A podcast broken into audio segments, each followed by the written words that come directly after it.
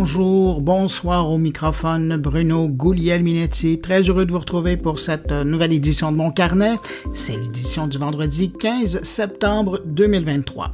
Alors, au menu cette semaine, on revient sur le plus récent portrait numérique des régions du Québec.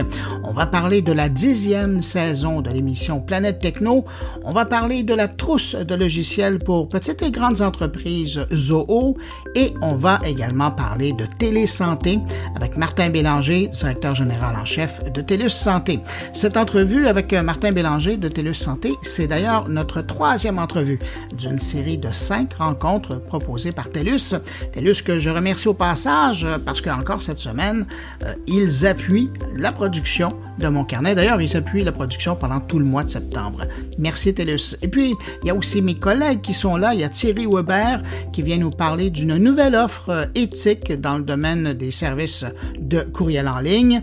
Jean-François Poulain nous parle d'un nouveau programme chez HEC Montréal pour aider les jeunes startups. Et puis, et puis, un petit nouveau qui se greffe à mon carnet. J'ai nommé Jérôme Colombin avec qui je vais partager un moment transatlantique pour croiser nos regards sur l'actualité numérique de la semaine. On a baptisé ce rendez-vous le débrief transatlantique, rien de moins, mais juste avant de passer à l'actualité qui a retenu mon attention cette semaine, une salutation particulière à cinq auditeurs de mon carnet. Salutations toutes particulières à Luc Lafontaine, Marie-Jade Marcille, Bernard Prince, Jean-François Vincent et Martin Gagnon.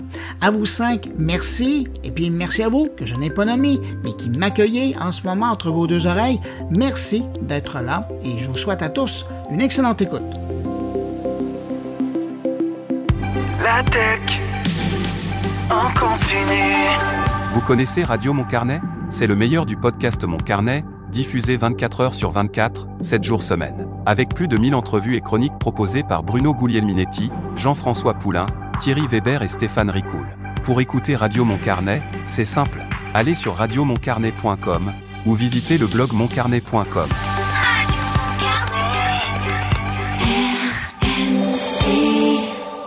De retour au podcast Mon Carnet, en compagnie de Bruno Guglielminetti. Même si Google a déjà de quoi se préoccuper avec son procès antitrust qui vient de commencer aux États-Unis, d'ailleurs on reviendra sur le sujet euh, et les annonces d'Apple avec Jérôme Colombin plus tard euh, dans mon carnet, disons que Google a aussi à se préoccuper d'une génération d'internautes qui semble vouloir bouder son outil de recherche. On apprenait cette semaine que plus de la moitié de la génération Z préfère utiliser TikTok pour faire de la recherche plutôt que son moteur de recherche. La montée en puissance de TikTok auprès de la génération Z est incontestable. Et cette nouvelle étude vient mettre des chiffres pour l'illustrer. Imaginez-vous, 74% des jeunes de la génération Z, on parle des personnes nées entre 1997 et 2010, consultent le contenu du réseau social chinois pour leur recherche. Plus surprenant encore, 51% préfèrent TikTok à Google comme outil de recherche. La raison, ben, 69% d'entre eux disent privilégier le format vidéo. De plus, euh, on apprend que 72% des membres de la génération Z auraient acheté un produit après l'avoir vu sur TikTok, ce qui confirme l'influence considérable de la plateforme sur leur décision d'achat. Et pas surprenant donc de voir TikTok lancer cette semaine c'est TikTok Shop aux États-Unis après avoir testé la formule ailleurs auparavant. Blue Sky, une des alternatives à la plateforme X, vient tout juste de passer le cap du million d'utilisateurs, malgré le fait que le réseau a encore cette approche d'accès uniquement par invitation. Fondé par Twitter et soutenu par Jack Dorsey, un des cofondateurs de Twitter, ce réseau social décentralisé permet aux utilisateurs de choisir leur propre algorithme pour personnaliser leur fil d'actualité, alors que l'accès universel n'est pas encore à l'horizon. Des invitations se vendent sur eBay pour des centaines de dollars. En comparaison, ben, il y a Meta hein, qui a lancé Threads ouvert à tous, euh, qui a atteint euh, les 100 millions d'utilisateurs en moins d'une semaine malgré des fonctionnalités manquantes initiales. Sinon, et je termine ma courte revue de l'actualité numérique avec ça, en France, on a eu la confirmation cette semaine que la majorité de l'audience de la presse française se déplace maintenant vers le numérique. Selon l'ACPM, l'Alliance pour les chiffres de la presse et des médias, qui a pour mission de mesurer l'audience de la presse française, ben, ils affirment aujourd'hui que bien que la presse papier attire toujours 7,5 millions de lecteurs quotidiens, les supports numériques compteraient aujourd'hui 69 millions de visites par jour, dont 84% proviennent d'appareils mobiles. Cette semaine, l'Académie de la transformation numérique publie la nouvelle édition 2023 du portrait numérique des régions du Québec et euh, celle-ci confirme des disparités assez importantes dans l'accès, mais aussi l'utilisation du numérique à travers le Québec. Pour revenir sur euh, les principaux points, on rejoint Claire Bourget, la grande responsable de l'enquête Net Tendance à l'ATM de l'Université Laval. Bonjour Claire Bourget. Bonjour Bruno. Euh, Claire, euh, on commence fort euh, cet automne avec cette nouvelle série de fascicules du Net Tendance et ça commence avec les portraits des différentes régions québécoises. Et vous nous gâtez. On va survoler un peu évidemment l'enquête, puis les gens qui veulent avoir plus de détails, puis les fiches particulières des régions peuvent le trouver sur le site web de Net Tendance. Mais donc, si on commence avec l'accès illimité à Internet à travers le Québec, il y a des disparités importantes. Hein? Oui, mais ce qu'on ce qu'on a comme données, c'est qu'en 2023, c'est quand même la majorité là, des, des foyers québécois qui ont une utilisation illimitée d'Internet euh, à la maison, sauf certaines régions qui sont les régions de la capitale nationale, euh, ensuite l'Abitibi-Témiscamingue puis l'Outaouais. Mais c'est quand même, bon, pour ces trois régions-là, on est quand même autour de 85% ce qui est pas euh, Là, on parle de perception par rapport au, euh, au signal cellulaire à travers euh, le Québec. Et encore là, les perceptions bougent un peu. oui, ça bouge, puis ça bouge aussi selon qu'on évalue la qualité du signal à la maison versus quand on est en déplacement, quand on fait nos nos déplacements habituels, mais moi, je dirais, je trouve les résultats, je trouve ça quand même euh, assez faible parce que sur la mention euh, qualité euh, très bonne, sur l'ensemble du Québec, c'est 60% des, des, des, adultes québécois qui perçoivent que la qualité est, très bonne, parce qu'on avait aussi la mention assez bonne, mais j'enlève le assez bonne. Ah juste très bonne. Puis quand on est en déplacement, c'est 42% Mais avez-vous l'impression que dans le fond, c'est les compagnies, c'est les télécoms qui doivent faire encore plus de communication?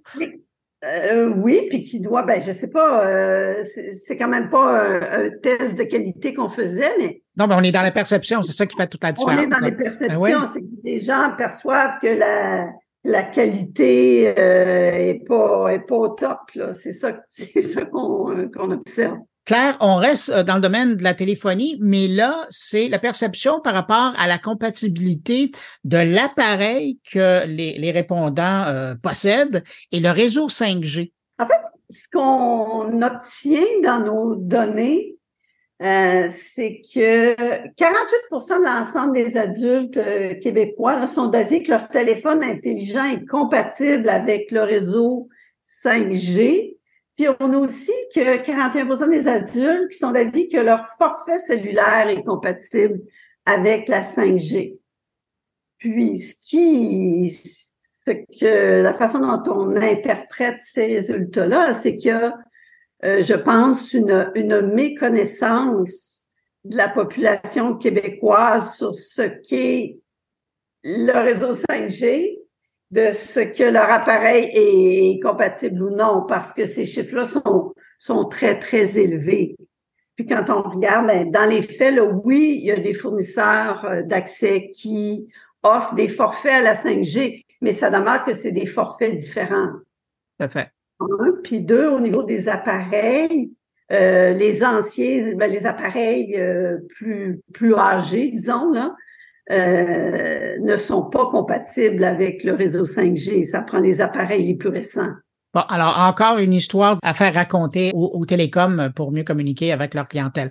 Claire, je veux vous entendre sur la langue de navigation sur Internet. Vous avez posé la question à la grandeur du Québec et encore là, on se rend compte que au Québec, l'utilisation de la langue française diminue quand vient le temps d'utiliser euh, Internet.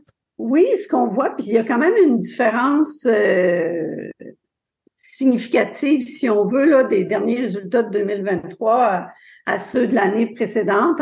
bon, cette année, la langue, euh, le français comme langue principale de navigation sur Internet, elle est présente chez en 71% des répondants, alors que euh, en 2022, c'était le cas chez 76% Fait qu'on vient de perdre un, 5, 5 ce qui n'est pas rien. Est-ce que ça s'en va directement à l'anglais ou ça va ailleurs? Ben, ça va principalement à, l'anglais, là, mais c'est sûr qu'il y a toutes sortes d'autres langues, ah euh, dépendamment des répondants. Puis à, Montréal, en 2023, ben, c'est la, la situation, c'est 57% français, puis 40% anglais. C'est important de le, de, de le signifier. On parle du numérique, puis en même temps, je pense que la question de la langue euh, est quand même euh, importante euh, à, ben, souligner, dans nos résultats. Oui, puis c'est toujours intéressant de le souligner parce que d'une part, bien évidemment, c'est un choix personnel ben, dans la plupart des cas, mais c'est aussi par rapport aux ressources qui sont disponibles dans, dans la langue qu'on cherche. Alors peut-être qu'on y va plus naturellement dans une autre langue que le français parce qu'on sait qu'on va avoir un résultat, parce qu'on sait qu'il y a quelque chose qui existe, peut-être dans une autre langue que le français. Mais quand même, c'est important de le mentionner. Oui, ouais. vous avez raison. Puis une dernière question, c'est l'intention de désabonnement aux services payants de télévision. Et ça, à travers euh, le Québec, on voit qu'il commence à y avoir assez un intérêt. Je voyais euh, des chiffres euh, au niveau du Québec, c'est 23% assez probable. C'est presque un Québécois sur quatre, ça? Oui, sur l'ensemble du Québec, c'est un sur quatre. Puis il y a des régions où ça va même dans le centre du Québec, par exemple, c'est 36% Donc, un, adulte sur trois dans cette région-là. Puis à Montréal, bon, 27% c'est un petit peu plus que, que le quart, là, mais quand même. Mais ça, c'est pas vraiment une bonne nouvelle pour les Cogeco, Vidéotron et Belle de ce monde, là. Non, pas du tout. Puis ça va, on l'observe, hein, on se souvient les années antérieures, euh, il y avait cette euh, intention-là qui était présente. Fait que moi, j'ai l'impression, on n'a pas les chiffres de, du taux réel de désabonnement euh, au fil des années, mais on sait parce qu'on on le vit dans, dans nos environnements immédiats, on sait que les gens euh, délaissent ce type d'abonnement. Des abonnements, puis probablement le, le font dans un certain pourcentage.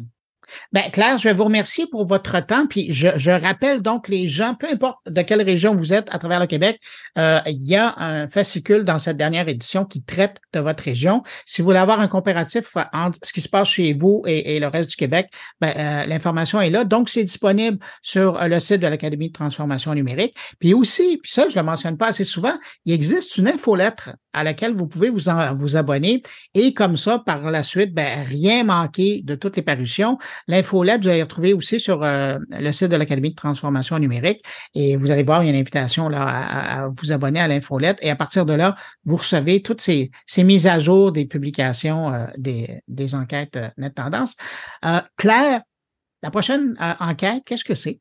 La prochaine enquête, là, en fait, le, prochaine publication, on parle de la maison intelligente. Bon, encore des points. si on veut, là. oui, oui, tout à fait. Bon, ben écoutez, je vous remercie d'avoir pris euh, de votre temps et puis je vous laisse aller compléter euh, les résultats des enquêtes euh, pour qu'on se reparle le mois prochain. D'accord, Bruno, merci. Merci, au revoir.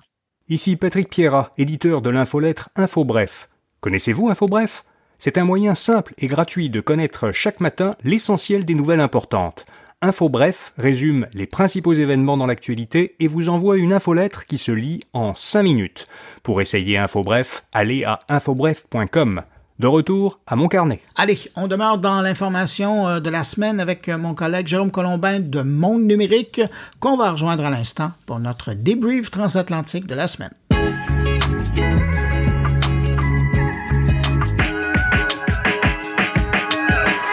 Eh bien, c'est parti pour euh, un tout nouveau rendez-vous sur le podcast Monde Numérique et dans le podcast Mon Carnet. Salut Bruno Guglielminetti. Salut Jérôme Colombin. Bon, alors voilà, ce rendez-vous hein, qu'on a annoncé sur les réseaux sociaux, Bruno, on va se retrouver chaque semaine euh, ensemble pour dialoguer sur un ou deux sujets d'actualité vu chacun de notre côté. Ouais, puis on commence assez fort parce que tu le mentionnais, ben, en fait, c'est Lisa qui le mentionnait au début de ton podcast, mais il y a le passé historique quand même aux États-Unis qui évoque quand même certains souvenirs, mais bon, contre Google, l'idée là-dedans, c'est de savoir euh, s'ils ils ont abusé de leur position dominante sur le marché pour euh, faire ce qu'ils ont fait finalement avec leur moteur de recherche. Ça s'est ouvert cette semaine.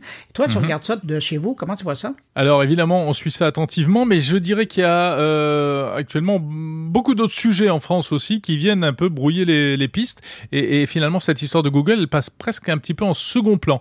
Euh, chez nous, on est focus sur euh, l'iPhone 12 euh, ah, ben retiré du marché parce qu'il émet trop d'ondes, etc. Sur, mais, quand même dix fois moins que la, la norme où ce serait dangereux. Bien sûr. Et puis on comprend pas tellement. Hein. D'ailleurs, tu, me fais réagir à ça. On comprend pas pourquoi un, c'est annoncé le jour du grand lancement.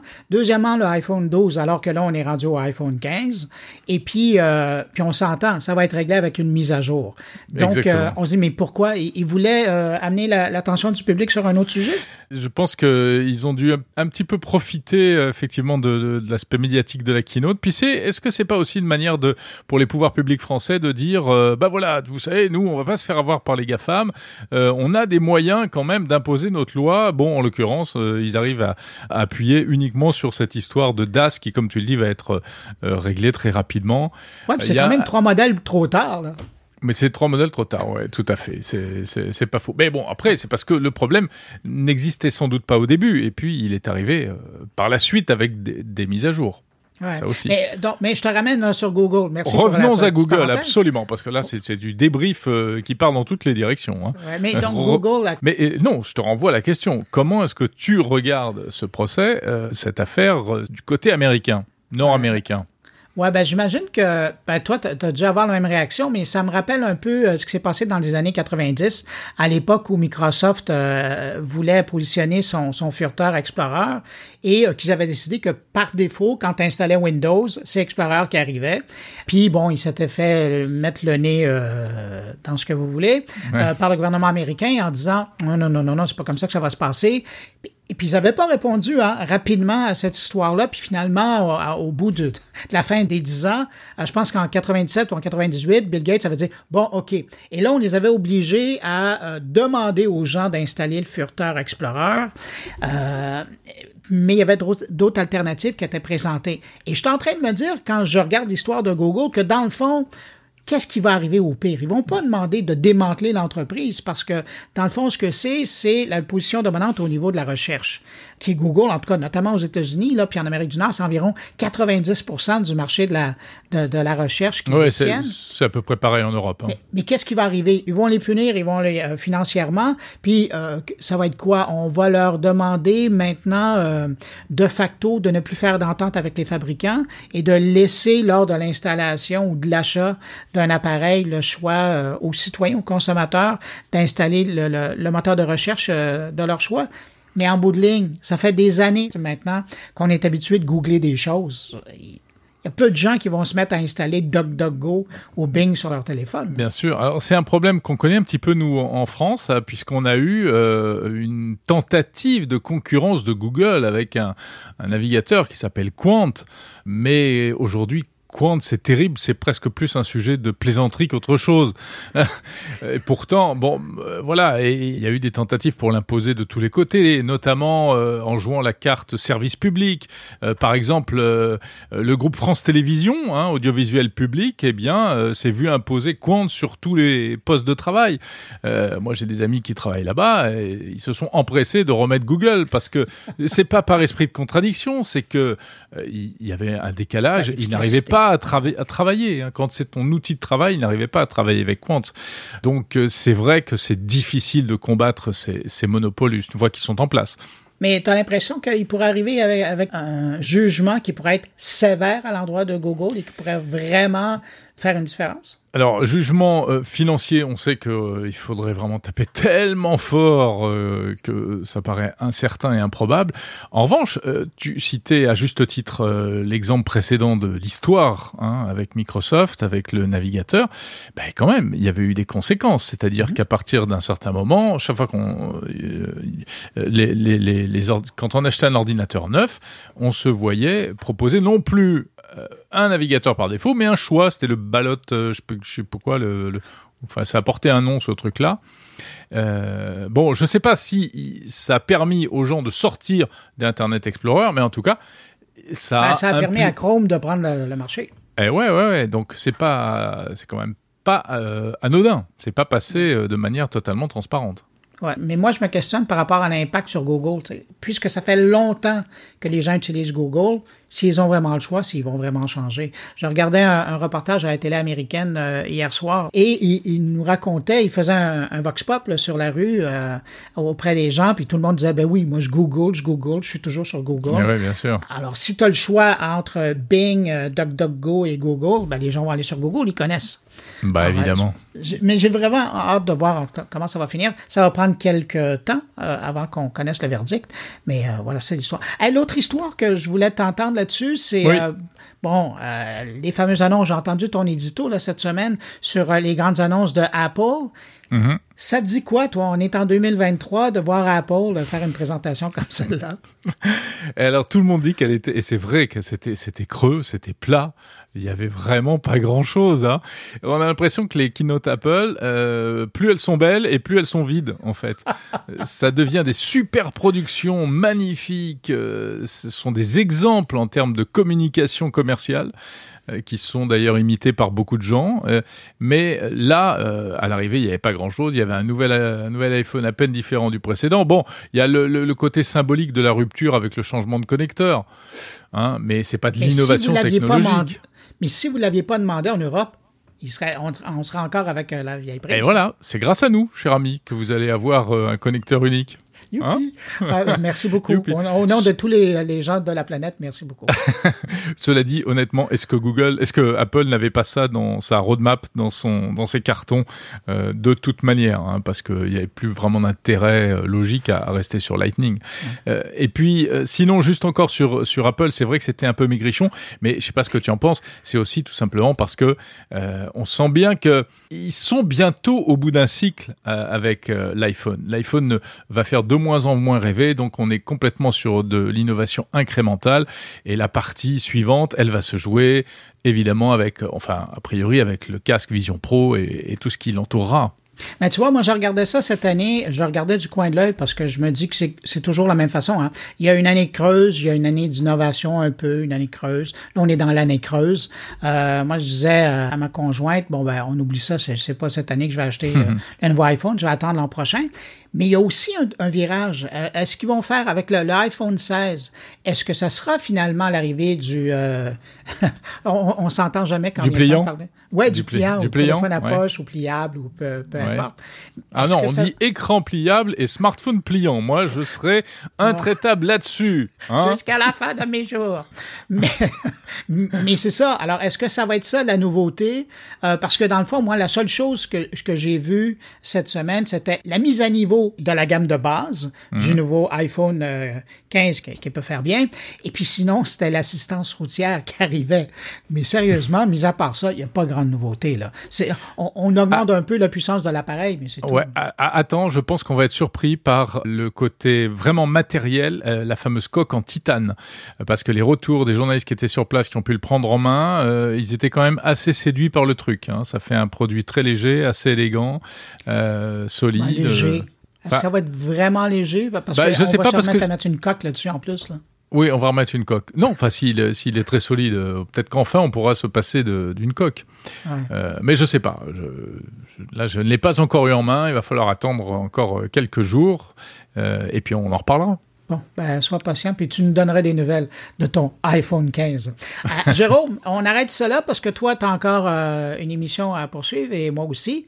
Mais euh, merci hein, pour Ouais, cette absolument. première intervention comme ça, c'était vraiment chouette. Voilà, j'étais ravi, effectivement, moi aussi, Bruno, qu'on puisse faire ça. Et on va peut-être inviter surtout les auditeurs à nous dire ce qu'ils en pensent.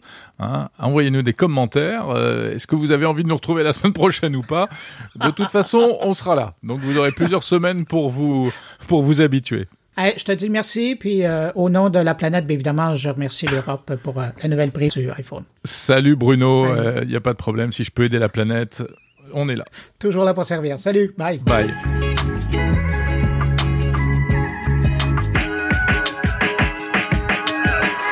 Cette semaine, Toronto accueillait l'événement Zoholic Canada, un événement organisé par l'éditeur de logiciels Zoho pour rencontrer ses utilisateurs au pays, mais également pour leur présenter des partenaires de leur écosystème. Si vous ne connaissez pas l'éditeur Zoho, je pourrais vous dire que c'est avec une cinquantaine de modules pour aider les entreprises, petites et grandes, à tout trouver au même endroit pour opérer leur organisation. Ça va du CRM en passant par des logiciels de bureautique, euh, des outils de publication, de marketing, euh, des outils pour gérer les ressources humaines. Bref, euh, vraiment un canif suisse pour une entreprise.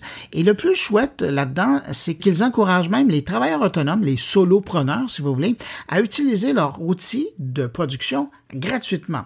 Lors de l'événement à Toronto cette semaine, il y a le grand patron de Zoo Canada, LSP Chandrasekhar, euh, qui en a profité pour annoncer que deux grands centres de données allaient bientôt être construits au Canada, un à Toronto et l'autre à Montréal. Je lui ai demandé pourquoi Montréal. Il m'a répondu que 36% du chiffre d'affaires de Zoo Canada maintenant venait du Québec et euh, pour lui, ben, c'était important d'être euh, localement présent, mais aussi c'est une décision environnementale. On l'écoute. Oh, the reason Eh is, bien, uh, les fournisseurs avec lesquels nous travaillons pour installer notre centre de données, les serveurs et tout le reste avaient ces emplacements. Et nous voulions que cela soit dans un endroit où nous puissions utiliser une énergie propre. Et c'est le cas au Québec. Toute consommation d'énergie au Québec nous rend économes en énergie. En tant qu'entreprise, nous sommes très sensibles à ces aspects. Et lorsque nous avons su que nous avions cette option, nous l'avons saisie en premier lieu. Et l'autre centre de données, il sera à Toronto. En tant que centre de reprise d'activité, vous ne pouvez pas être dans la même zone sismique. Voilà donc les réflexions. so that's why it happened. également présent à cet événement de Zoho, ben, des partenaires de Zoho, dont l'entreprise Gestion BSP de Québec, qui est partenaire de l'éditeur depuis un bon nombre d'années. Je me suis entretenu avec son cofondateur, Younes Outlaw, pour en savoir plus sur l'intérêt des organisations à utiliser les différents outils de Zoho pour la gestion de leur entreprise. Euh, vous êtes de Québec? Oui. Quels sont vos liens avec Zoho? En fait, moi, j'ai commencé, je travaillais avant pour CGI euh, en tant qu'analyste développeur. Et euh, j'avais une collaboration avec certains startups, tout ça. Puis, euh, parfois, on voulait des proof, of, des proof of concept, comme on appelle, genre faire des petits tests, tout ça, pour montrer à certains potentiels clients ou investisseurs. Puis là, on cherchait quelque chose de rapide pour développer rapidement. Je connaissais Zoho. Puis là, j'ai trouvé Zoho Creator. Donc, Zoho Creator, c'est une plateforme low-code. Donc, euh, donc low-code, c'est euh, une technologie qui permet un peu du drag, comment on dit, excuse pour l'anglais, drag and drop. Donc, euh, copier-coller, prendre et glisser.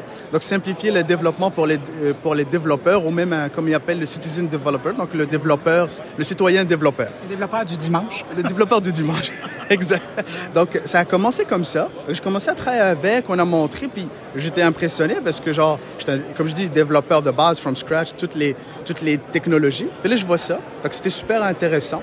Ensuite, ma, mon histoire a commencé en 2017 avec euh, l'équipe de BSP. Donc, j'ai rejoint l'équipe en tant qu'architecte de solutions.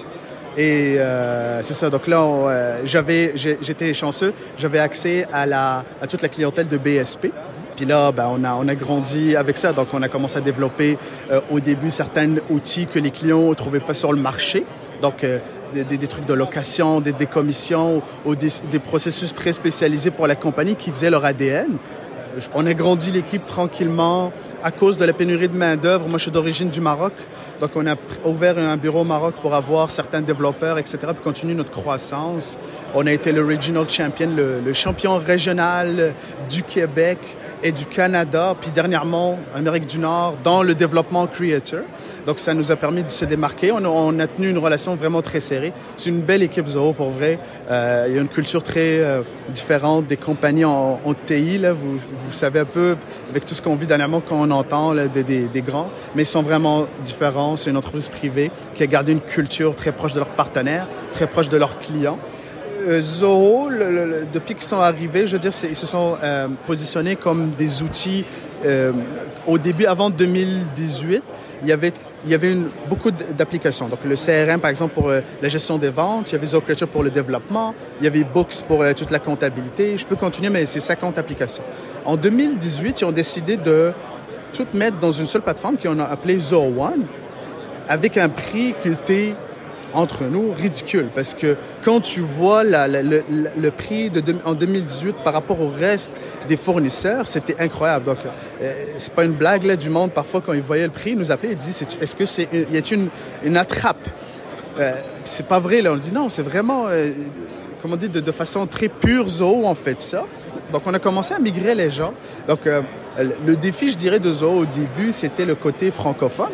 Il n'y avait pas une présence francophone assez présente. L'équipe, la majorité de l'équipe existe en Inde, le, le produit, l'équipe produit, mais ils ont commencé à faire une présence tranquillement au Canada. Donc, euh, il y avait, comme je dis, Paul qui desservait le Canada, c'est un de nos collègues qui desservait le Canada anglophone. Puis il y avait une autre personne qui s'appelait Radia qui gérait le côté québécois. Ils ont fait vraiment une belle job qui a permis à Zoho de se, de se présenter dans le, marché canadien à ce niveau-là.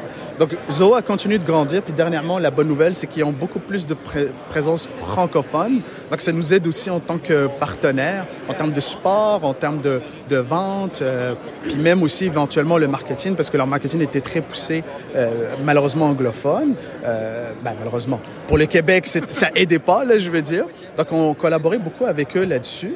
Donc, nous, on s'est positionné, comme je dis, comme les gars qui essayent de, si tu penses que tu as arrivé à la limite de Zoho, ben viens nous voir. Parce que ils ont d'excellents outils, honnêtement, mais comme tous les outils dans le domaine technologique, il y a toujours quelque chose qui manque. Donc, nous, on est très euh, orienté processus. Donc, on essaie toujours de comprendre qu'est-ce que le client fait avant de dire voici l'application. Parce que malheureusement, il y a parfois c'est ça, c'est juste ah j'utilise quelle application? Non, c'est pas ça la question. Qu'est-ce que tu fais? Comment tu le fais? Puis après, je vais te dire c'est quoi les applications? Mais la force de BSP, c'est que vous avez euh, pris du temps pour aller jouer sous le capot. Vous connaissez bien la solution Zoho.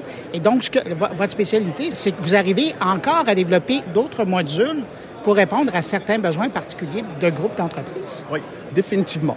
Euh, les exemples que je pourrais vous donner, puis sur lesquels on a travaillé depuis les deux, trois dernières années, c'était le côté manufacturier. Comme vous savez, avec la pénurie de main-d'œuvre, il y a une amélioration. Le Québec, le Canada poussent vers ça. Nous, on avait, on était chanceux d'avoir certains collègues qui ont travaillé chez d'autres fournisseurs. À moi aussi, donc on connaissait Dynamics, on connaissait Salesforce ou autres. Donc là, cette expérience nous a permis de dire, OK, comment on pourrait, dans l'environnement Zoho, à un coût plus raisonnable, permettre aux manufacturiers au Québec et au Canada d'avoir des outils Zoho?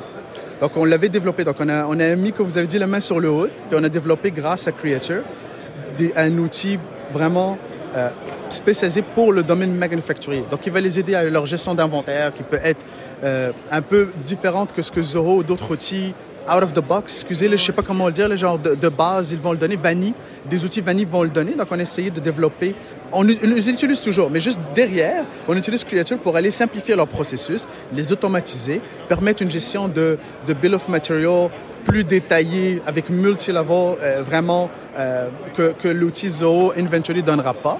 Donc, tu restes dans l'environnement, mais tu as un outil puissant qui va t'aider à faciliter ton day-to-day -day, euh, pour gérer toutes les tâches cléricales, le manuel, euh, enlever le papier. BSP d'origine, quand le fondateur l'a créé en 2011, son but c'était un bureau sans papier. C'est de ça que ça vient BSP. Donc ça a toujours essayé. Donc on a pris maintenant, on, utilise la technologie pour arriver à ce but-là. Euh, et comme je dis, donc on a été dans le haut, on a créé ça. Pour la comptabilité aussi, il manque par exemple des intégrations avec les banques pour les paiements fournisseurs ou quoi. On a fait la même chose. On est allé développer des outils à l'interne pour simplifier la vie à, nos clients et nos partenaires. Euh, puis on continue, je vous dirais. Quel domaine pourrait être bien servi? Quel type d'entreprise, dans quel secteur pourrait être bien servi par des solutions qu'amène Zoho et celles que vous amenez? Je dirais la bonne nouvelle, c'est que c'est quand même assez large. Puis même eux, ils essayent de, quand ils parlent, ils vont parler de euh, tout ce qui est euh, euh, service. Euh, les, cabinets de comptables, au cabinet de génie civil, ça peut aller à du organisme, à but non lucratif. On en a certains là importants, de moyenne, petite et grande taille. Il y a aussi le manufacturier. Mais ça, c'est, je dirais, c'est un chiffre, de, de, c'est un changement dernièrement qui a commencé à arriver parce que pour qu'un outil fonctionne, il faut qu'il y ait une communauté. Puis il faut aussi qu'il y ait une, euh, je suis vraiment désolé, une awareness, comment dire, une, une, une prise de conscience? Une prise de conscience, merci. De, du côté développeur, des développeurs, nous, et de, des entreprises. Parce qu'au début, même à des développeurs, des collègues, quand je leur disais que je faisais du low code, c'est, c'est pas du développement, ça. c'est ça qu'ils me disaient. T'as pas été à l'école pour apprendre ça. Ouais, c'est ça, exactement. Mais, mais ce n'est pas vrai parce que le, le, les difficultés, pas les difficultés, le, notre, rôle en tant que développeur n'a pas changé. Bon, le début, je dois comprendre qu'est-ce que tu veux. Je dois comprendre qu'est-ce que tu veux.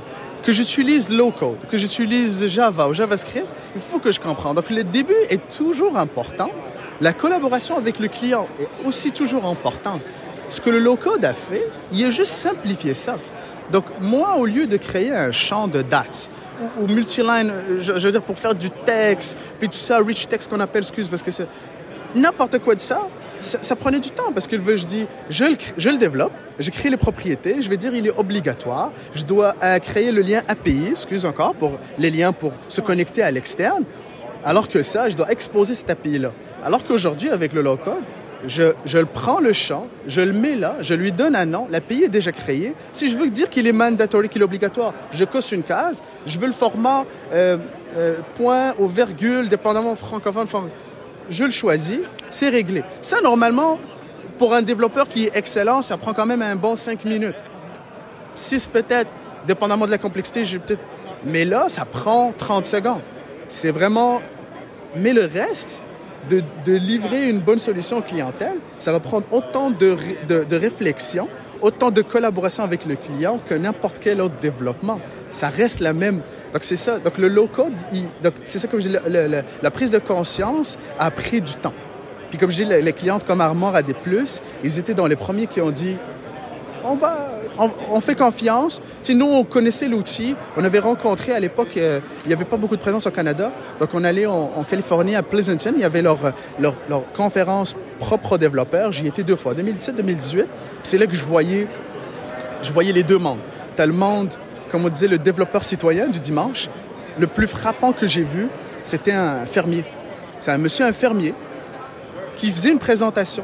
Donc, ça faisait plusieurs mois, euh, peut-être même qui développait tranquillement, il ajoutait, puis roulait sa ferme sur Zoho Creator. C'était vraiment incroyable de voir ça, c'est touchant. Il n'y avait pas besoin de personne.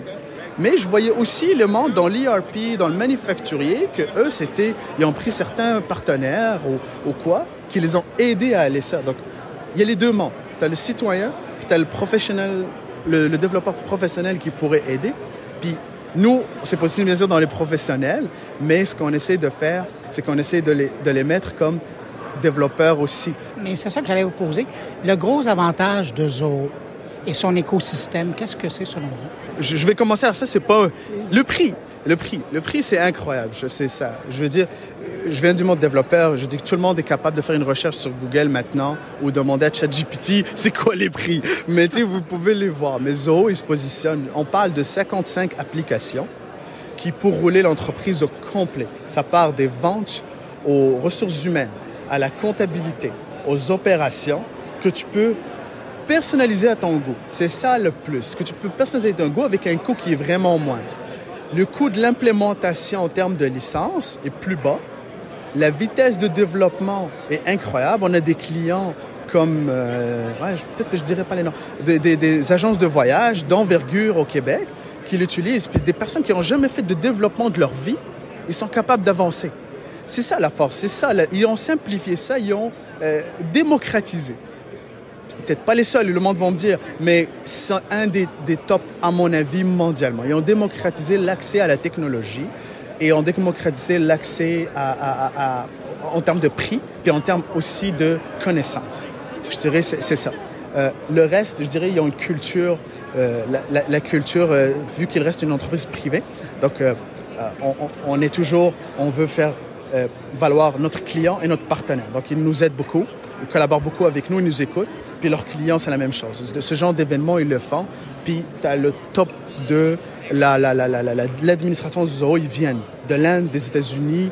Euh, je dis, là, il y a toutes les têtes de produits, euh, ils sont là. Il y, a, quelque chose qui est fort dans Zoo, il y a cet aspect de communauté.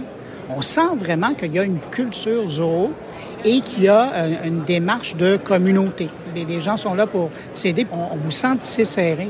Oui, définitivement. Malheureusement le seul truc, j'ai pas eu l'occasion d'aller les visiter en Inde. Ça s'en vient. Mais euh, mon collègue Paul ou tous les feedbacks, puis moi-même, je l'ai vécu. Il y a vraiment euh, les exemples que je pourrais vous donner. Euh, hier, là, il y a le, un des tops dans le produit CRM. Dans le, le, le, le, gestionnaire de ce projet-là ou de ce produit-là, il est là. Ça fait 21 ans qu'il est là. Il n'a jamais changé d'équipe. Je vous dis, il y a 55 applications. Puis je lui disais hier, je vous le jure, je disais, ça tente pas de changer? Il dit non. J'adore le produit, j'adore l'équipe, j'ai aucune raison pourquoi changer. Euh, comme vous le voyez, ils, misent toujours sur, ils vont aller à Cornwall, dans des petits espaces. Euh, ils vont pas aller à Montréal ou à Toronto. Puis, tu sais, je veux dire que toutes les compagnies, c'est ça qu'ils vont faire. Donc, ils vont aller dans le milieu rural. Ils le font un peu partout dans le monde.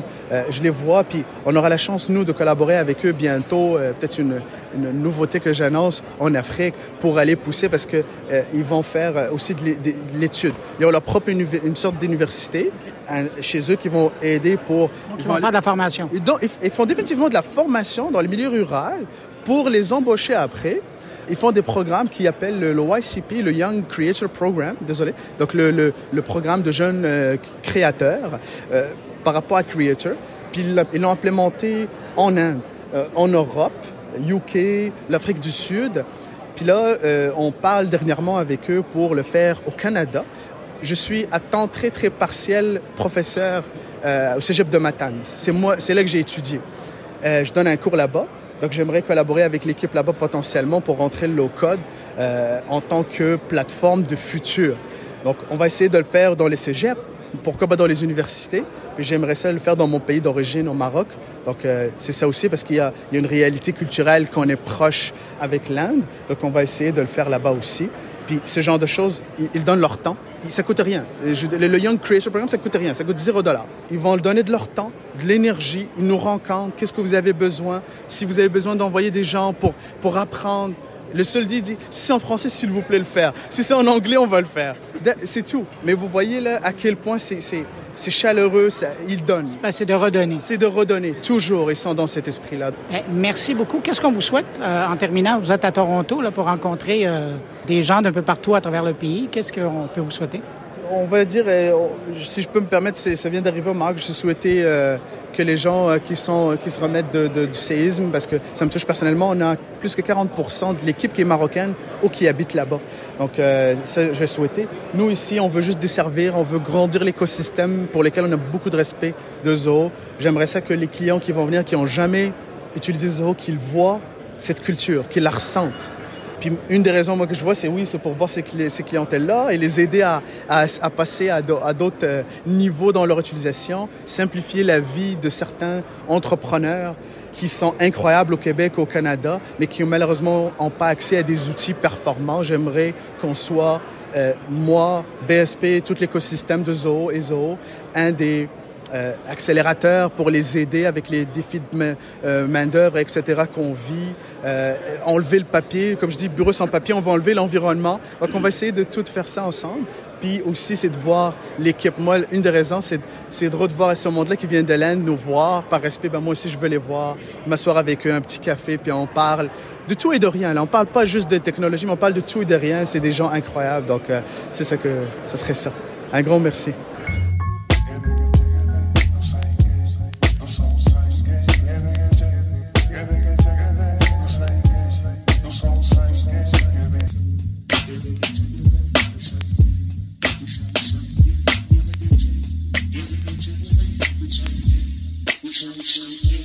Dans le cadre de la grande série de rencontres TELUS, cette semaine, on plonge tête première dans l'univers de la santé aidée par le numérique avec mon invité, Martin Bélanger, le directeur général en chef de TELUS Santé.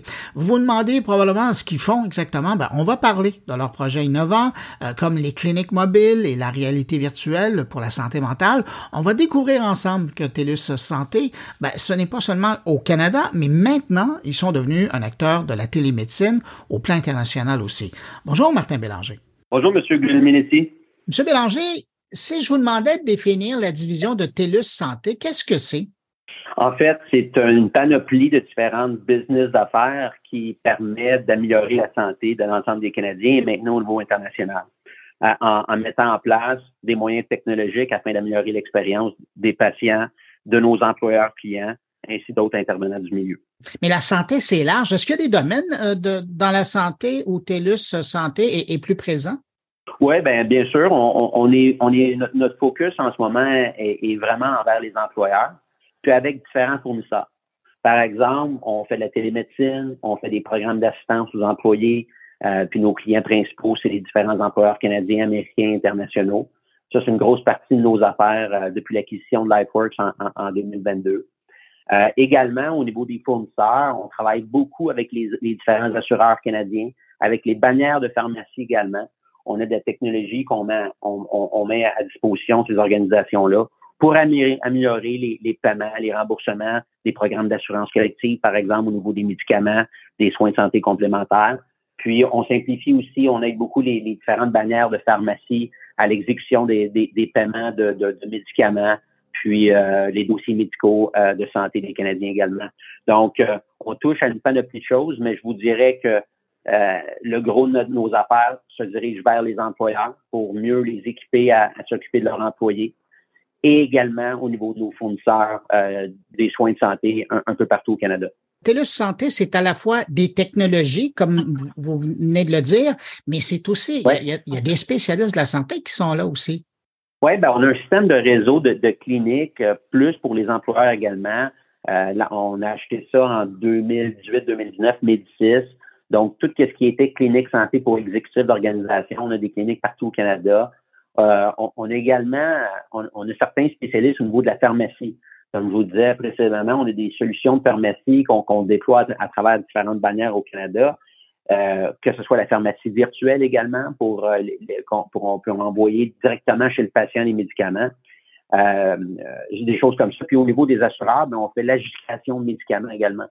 Donc, quand vous avez accès à un régime d'assurance collective chez votre employeur, tout dépendant du, du design de votre plan d'assurance collective, il y a certains médicaments versus d'autres qui vont être couverts ou pas selon votre régime. Ben nous, on fait toute l'adjudication de ça puis on fait le remboursement des, médicaments selon le plan du régime.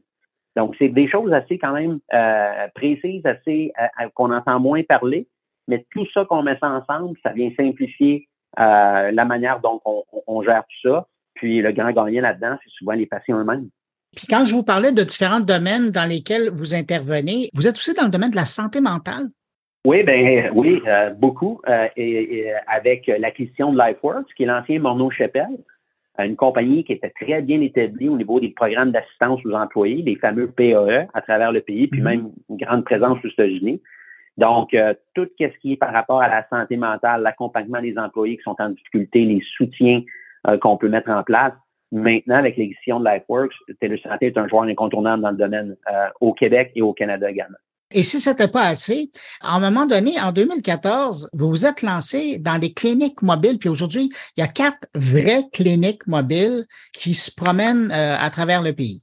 Oui, ben c'est ça, ça. c'est le côté humain. On voulait, on voulait aller aider ceux qui ont de la difficulté à, être soignés par le système.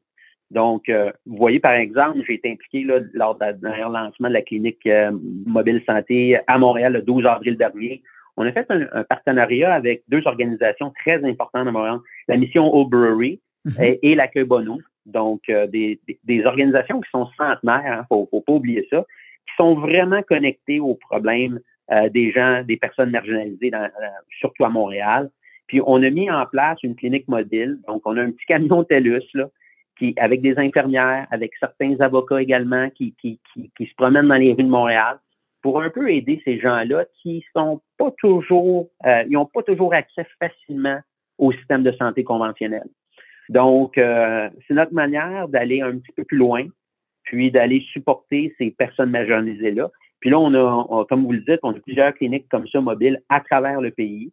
On était là le 12 avril dernier, euh, c'était très intéressant. On avait la ministre Chantal Rouleau, ministre responsable de la sécurité sociale, qui était là. José Blanco, conseillère de la Ville de Montréal également. Donc, euh, c'est l'initiative qui, qui, qui, sort un peu de la business conventionnelle, puis qui nous permet d'aller un petit peu plus loin euh, dans, avec nos valeurs et, et le service qu'on peut offrir. Et à la fois, dans ces mobiles, vous utilisez beaucoup de technologie, puis aussi avec les services, euh, j'allais dire plus en guillemets traditionnels, même si le mot, je trouve, s'applique pas, là, dans tous les autres services que vous offrez avec TELUS Santé.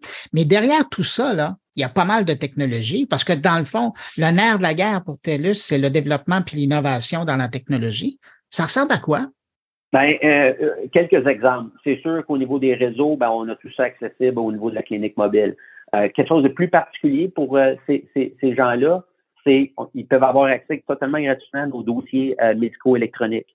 Donc, encore une fois, c'est d'essayer d'équiper ces gens-là qui n'ont pas toujours facile de certains moyens, que ce soit technologiques ou, ou physiques, qui leur permettent de, de, prendre un petit peu plus contrôle. Souvent, quelque chose qu'on parle pas beaucoup dans ces types de cliniques-là, c'est le soutien qu'on peut leur offrir au niveau de la paperasse gouvernementale. Parce que souvent, ces gens-là sont un peu euh, laissés pour compte. Alors, des fois, ils n'ont pas de carte soleil, ils n'ont pas de permis de conduire. Et puis, des fois, pour avoir accès au réseau, ben, il faut quelques documents. Puis, ces gens-là ne l'ont pas. Alors, par défaut, ils n'ont pas accès. Donc, on, on, travaille avec des équipes d'avocats également qui viennent les aider à la même que la clinique mobile. Donc, il y a de la santé euh, mentale, il y a de la santé physique, mais il y a de la santé financière, on a de ça aussi. Puis ça, ça c'est un angle qu'on parle pas beaucoup. Euh, moi, personnellement, c'est, un angle que j'aime beaucoup parce que quand on, on est capable de les équiper avec les bons papiers, ben ils sont plus proches du système, puis ils peuvent être plus facilement pris en main après. Euh, donc, euh, donc c'est un côté de, de l'histoire qui est très intéressant. Oui, puis à quelque part, vous êtes même dans la prévention en, en, faisant de sorte que d'aider ces gens-là de cette façon-là. Mais euh, vous venez de mentionner santé mentale, on en parlait un petit peu plus tôt. Là, ça m'intéresse de vous entendre là-dessus. Vous utilisez la réalité virtuelle dans la santé mentale? C'est un de vos outils? Ben, on, on, on, travaille plusieurs choses. Euh, c'est un peu d'innovation qu'on on essaie d'amener là-dedans. Euh, donc, on a, plusieurs petites initiatives comme ça. On essaie de pousser vers l'avenir. Donc, euh, donc des programmes d'assistance aux employés, le, traditionnel PAE qu'on connaît, c'est un produit qui, existe depuis longtemps. Mais, mais comme vous le dites, avec, avec l'émergence de plusieurs différentes technologies, surtout au niveau de la santé digitale, comme vous le savez, euh, M. Buglietti, il, y a des centaines d'applications euh, à travers le monde qui se développent. Il n'y a jamais eu autant d'argent dans le créneau qui est investi qu'en ce moment. Donc, il y a plusieurs petites solutions niches qui émergent. Puis nous, en tant que joueur important de l'industrie, ben on n'a on, pas le droit de ne pas être à l'affût de ça, puis passer certaines initiatives comme ça. Donc, au niveau de l'intelligence artificielle, il y, a, certaines initiatives qu'on regarde, puis on, vient, on vient à, à, rimer ça avec notre solution plus globale, avec des, des projets pilotes. Euh, puis on, notre objectif là-dedans, c'est de continuer à faire évoluer ces produits-là. Euh, c'est pas vrai que des, produits ne peuvent pas évoluer. Puis le marché en, demande des innovations au niveau de, ce créneau-là. Donc, euh, c'est sûr, nous, on prend grande fierté de, de, faire des partenariats pour essayer d'aller un petit peu plus loin dans le créneau, évidemment.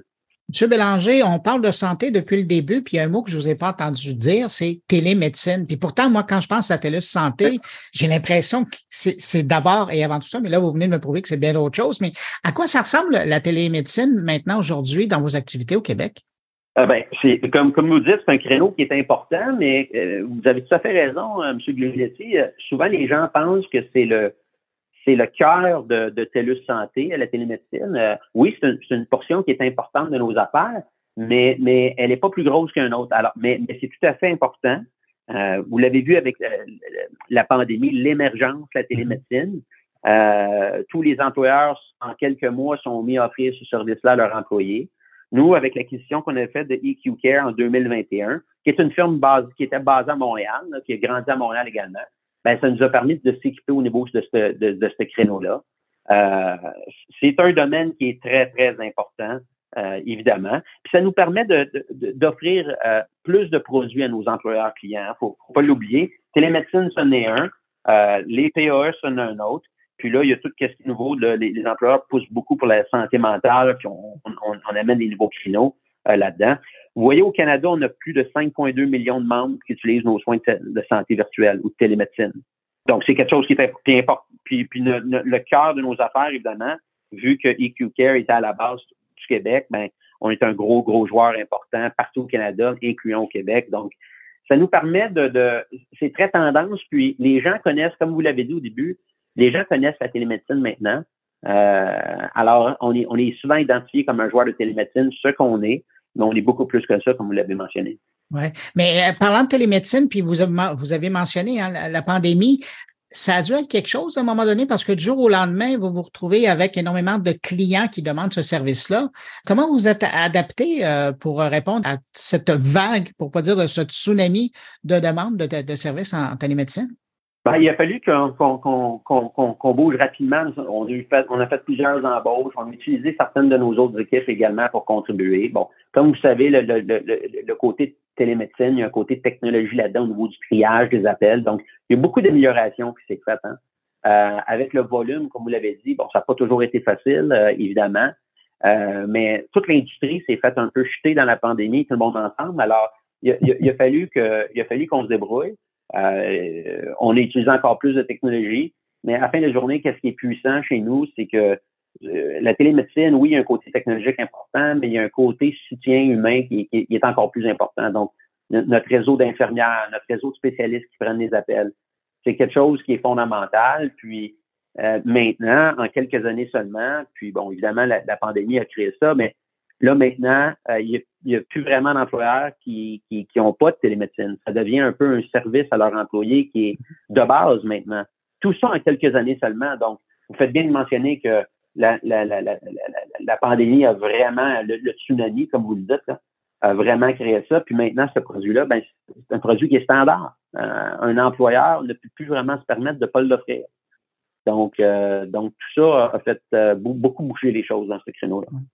Monsieur Bélanger, on ne peut pas parler de télémédecine puis de tous les services où vous êtes présent sans parler de la protection des données personnelles, parce que s'il y a un milieu où c'est sensible, c'est évidemment celui de la santé, où on a énormément d'informations qui nous passent entre les mains. Comment vous abordez la question au niveau des, solutions technologiques que vous avez pour la protection des données personnelles des employés, des employeurs? Ah, ben, vous, mettez un, c'est un excellent point, puis c'est pas nouveau hein, pour nous. Euh, évidemment, TELUS, Santé a, été créé en 2008, puis depuis ce temps-là, ça, a toujours été un, fer de lance un peu de notre approche, parce que comme vous le dites, euh, c'est quelque chose qui est très sensible, puis c'est les données personnelles des gens, euh, donc donc c'est non négociable pour nous. Euh, toute la technologie qu'on déploie, M. Guglielminetti, c'est c'est security by design, comme on dit en anglais. On, a un chef de la sécurité qui, fait partie du comité exécutif de TELUS Santé avec toute une équipe qu'on a investi énormément dans les dernières années pour toutes les raisons que vous énumérez. Puis nous, notre objectif, c'est de la compagnie la, la, plus fiable au monde. Alors, alors, vous comprenez que ça fait partie de notre ADN. Puis, puis nos clients, ils s'attendent à ça. Ça fait, ça fait des décennies qu'on travaille avec des assureurs, on travaille avec des employeurs, on travaille avec des pharmaciens, des, des, des bannières de pharmacie euh, nationales. Euh, si c'est important pour le, le citoyen euh, commun, ben, imaginez comment c'est important pour ces organisations-là également. Puis ils ne se permettraient pas à faire affaire avec des organisations qui sont pas sérieuses à ce niveau-là. Donc, je, pense que votre point est tout à fait légitime, euh, mais ça, c'est ce qui nous garde éveillés à tous les jours. Euh, puis, puis c'est non négociable pour nous. Nos clients, c'est non négociable. Donc, donc, il y a beaucoup, beaucoup d'attention qui est mise là-dessus. Et toute nouvelle technologie qu'on déploie, ben, c'est sûr qu'il faut que ce soit la meilleure technologie, il faut que ce soit dans, dans, dans un cadre sécuritaire euh, sans, sans équivoque. Euh, c'est un peu comme ça qu'on gère ça parce que, euh, comme vous l'avez très bien dit, on ne peut pas se permettre d'avoir des, lacunes à ce point-là. Il y a trop de sensibilité là-dedans, puis euh, ça, ça, l'exposerait trop de risques pour nous. Autre perception que j'avais, TELUS Santé, là, c'est pas seulement au Canada, mais vous êtes actif ailleurs dans le monde? Oui, tout à fait. Euh, euh, maintenant, euh, avec surtout avec l'acquisition de LifeWorks, ça nous a permis de sortir grandement du Canada. Donc, on a des opérations importantes aux États-Unis maintenant. puis, il y a beaucoup de notre développement s'oriente vers là. Mais également en Europe, que ce soit en Grande-Bretagne, On est très bien implanté là-dedans. Puis, dans, les pays d'Océanie, Australie, Nouvelle-Zélande, on a des opérations importantes là aussi. Euh, donc, oui, on se diversifie beaucoup au niveau international. Euh, le Canada reste notre, notre, notre berceau. C'est, ici qu'on on, est une très grande organisation, mais on a de l'ambition de, de, de, croissance énorme. Puis, il y a plusieurs choses qu'on fait très, très bien au Canada. Puis les marchés au niveau de la, santé digitale, M. Gluminetti, ne sont pas égaux partout. Ben, c'est ce que j'allais vous demander. Il y a différentes technologies qui ont pénétré plus dans certaines parties du monde que d'autres. Puis, euh, on est beaucoup en train de regarder ça en ce moment pour nos futures acquisitions. Mais il y a des choses intéressantes qui se font en Europe, il y a des choses intéressantes qui se font aux États-Unis. Puis, on a des très belles choses qui se sont faites au Canada également. Donc, on essaie de voir comment on peut exporter nos, nos, nos, bons trucs ici, puis aller chercher de, la valeur euh, ou des nouvelles technologies qui se fait, qui se fait très bien ailleurs. Vous savez, on, on, parle souvent de notre système de santé qui, qui, qui, qui, a des lacunes, qui est en difficulté. Mais, mais avec les recherches qu'on fait dans les derniers mois, on se rend compte que c'est un peu ça partout dans, les pays occidentaux. Euh, il n'y a pas de pays qui s'en sort parfaitement bien. Euh, tout, le monde, tout le monde a leurs défis. Euh, il y en a qui se débrouillent mieux d'essayer de répondre à ça. Alors, on fait d'être à l'affût de qu'est-ce qui se passe, comment.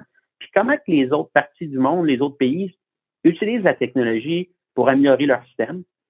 Nous, c'est un peu ça. Nous, on est, comme vous l'avez dit tantôt, on est en mode préventif beaucoup avec nos employeurs clients. Mais les employeurs, si, avec la recherche, la pénurie de main-d'œuvre qu'on a au Canada, euh, ils veulent se diversifier. Puis ils savent très bien qu'un employé qui est en santé, qui est un employé qui est plus productif, puis quand il y a des il y a, des produits que les employeurs pensent à leurs employés, ben ça attire les employés de qualité. Alors, euh, on, on, se voit beaucoup, pas comme une dépense, mais comme un investissement pour nos employeurs clients. C'est là-dessus qu'on continue à se développer. En terminant, M. Bélanger, euh, parce que là, vous me parlez d'un paquet de choses à l'avenir. Si on regarde en avant, euh, est-ce qu'il y a un projet futur sur lequel vous travaillez actuellement que vous envisagez mettre en œuvre pour améliorer euh, les soins de santé puis le bien-être des individus au Canada ou, ou à l'échelle internationale? Est-ce qu'il y a un projet en particulier qui semble porteur et que vous pourriez mentionner? Ben, il y, en a quelques-uns. Euh, c'est sûr que nous, pour quand on regarde vers l'avenir, on, est très, très connecté à nos clients. Puis euh, on est très sensible à ce qu'ils leur disent, puis à, la direction qu'ils veulent prendre. Donc, on, on, a nos idées, mais on ne fait pas ça en silo, bien évidemment, avec nos clients, nos partenaires là-dessus. Euh, au niveau de la santé mentale, vous le savez, c'est quelque chose qui est très, très, très en demande en ce moment. Il y a plusieurs choses qui se passent au niveau technologique là-dedans. Donc, on met énormément d'efforts là-dedans. Je dirais ça, c'est, mettons, euh, élément numéro un. Élément numéro deux, on regarde beaucoup au niveau de la navigation des soins. Comment qu'on peut supporter nos clients, que ce soit employeurs, assureurs ou nos clients gouvernementaux dans le secteur public, pour aider les patients à mieux naviguer le système? Je vais vous donner un exemple très rapidement. On a au Canada, nous, TELUS Santé, on a le, registre des fournisseurs de soins complémentaires de santé le plus important comment qu'on peut aider le participant ou le citoyen à faire des recherches plus rapidement par rapport à un physiothérapeute, par exemple, par rapport à, un ophtalmologue ou, d'autres trucs comme ça. On a tout ce réseau-là, puis on, est en train de développer certaines technologies avec des partenaires pour améliorer la recherche euh, de ces participants-là, pour faciliter euh, prendre un rendez-vous avec un fournisseur, la transaction, est-ce que c'est couvert par votre transférence collective ou pas? Euh, tout ça dans le but de donner les outils aux, participants, aux patients, pour qu'ils puissent prendre en soin encore plus rapidement sa santé, puis trouver la solution qu'il a besoin pour lui dans son environnement à lui. Donc, encore une fois, l'idée de la technologie est, incontournable pour nous parce que vous, ben, vous êtes dans le créneau depuis plusieurs, euh, plusieurs années, M. Bluminier, vous, vous savez l'importance que ça a, puis comment ça peut aider. Hein? Euh, c'est là-dessus qu'on joue nos cartes en ce moment en plus de peut-être quelques acquisitions à l'international pour améliorer notre, notre, notre, notre, bassin de produits. C'est un peu les deux, trois euh, grandes tendances qu'on on, pousse vers l'avenir en ce moment. Martin Bélanger, directeur général en chef de TELUS Santé, merci d'avoir pris de votre temps pour répondre à mes questions. C'est fascinant de voir euh, tout le chemin que TELUS Santé a fait depuis euh, plusieurs années, puis de voir les différents domaines où vous intervenez. Merci beaucoup. À bientôt. Merci à vous. À bientôt.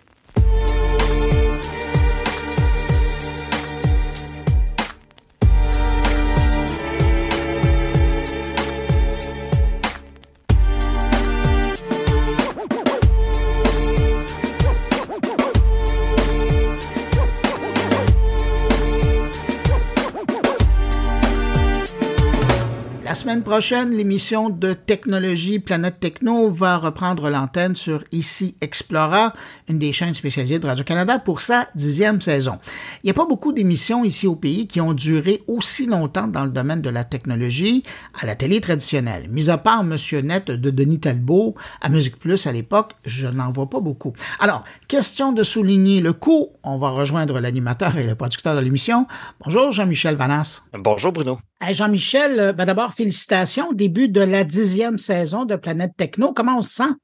Euh, très choyé. Euh, je pense que ben, je pensais pas me rendre à dix saisons au départ, puis en même temps, on voit la, la place que la technologie prend dans nos vies.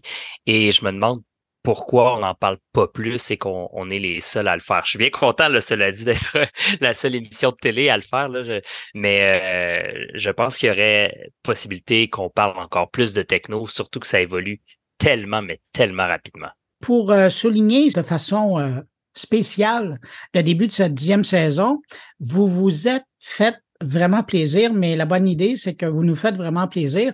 Vous nous amenez à Séoul, en Corée du Sud, voir à la fois, c'est sur deux émissions, à la fois nous montrer et nous parler de technologie, mais aussi de Séoul, qui est une ville qui est empreinte de technologie. Et comment est venue l'idée d'aller faire un tour là-bas? Euh, ben en fait, on a fait quelques voyages à l'extérieur au cours de nos dix saisons. On est allé euh, à Tokyo lors de la première saison. Euh, saison 5 ou 6, on est allé à Shanghai. Et là, on cherchait un nouvel endroit où euh, une, autre ville qui représentait beaucoup la technologie. Donc, on a vraiment hésité entre Dubaï et Séoul. Et pour plein de raisons logistiques de tournage, notre choix s'est arrêté sur Séoul. Et en même temps, quand on y pense, la Corée est elle est partout là, ces temps-ci. Donc, on entend parler beaucoup de culture, autant au niveau musical avec les, les fameux groupes K-pop, euh, le cinéma, les, les, séries télé qui sont extrêmement populaires sur Netflix. Alors, pour nous, c'était un, incontournable d'aller faire un tour là-bas et de voir comment euh, la techno, elle est partout. Et on a été quand même étonné de voir que oui, la techno est partout, mais elle est quand même assez discrète en même temps.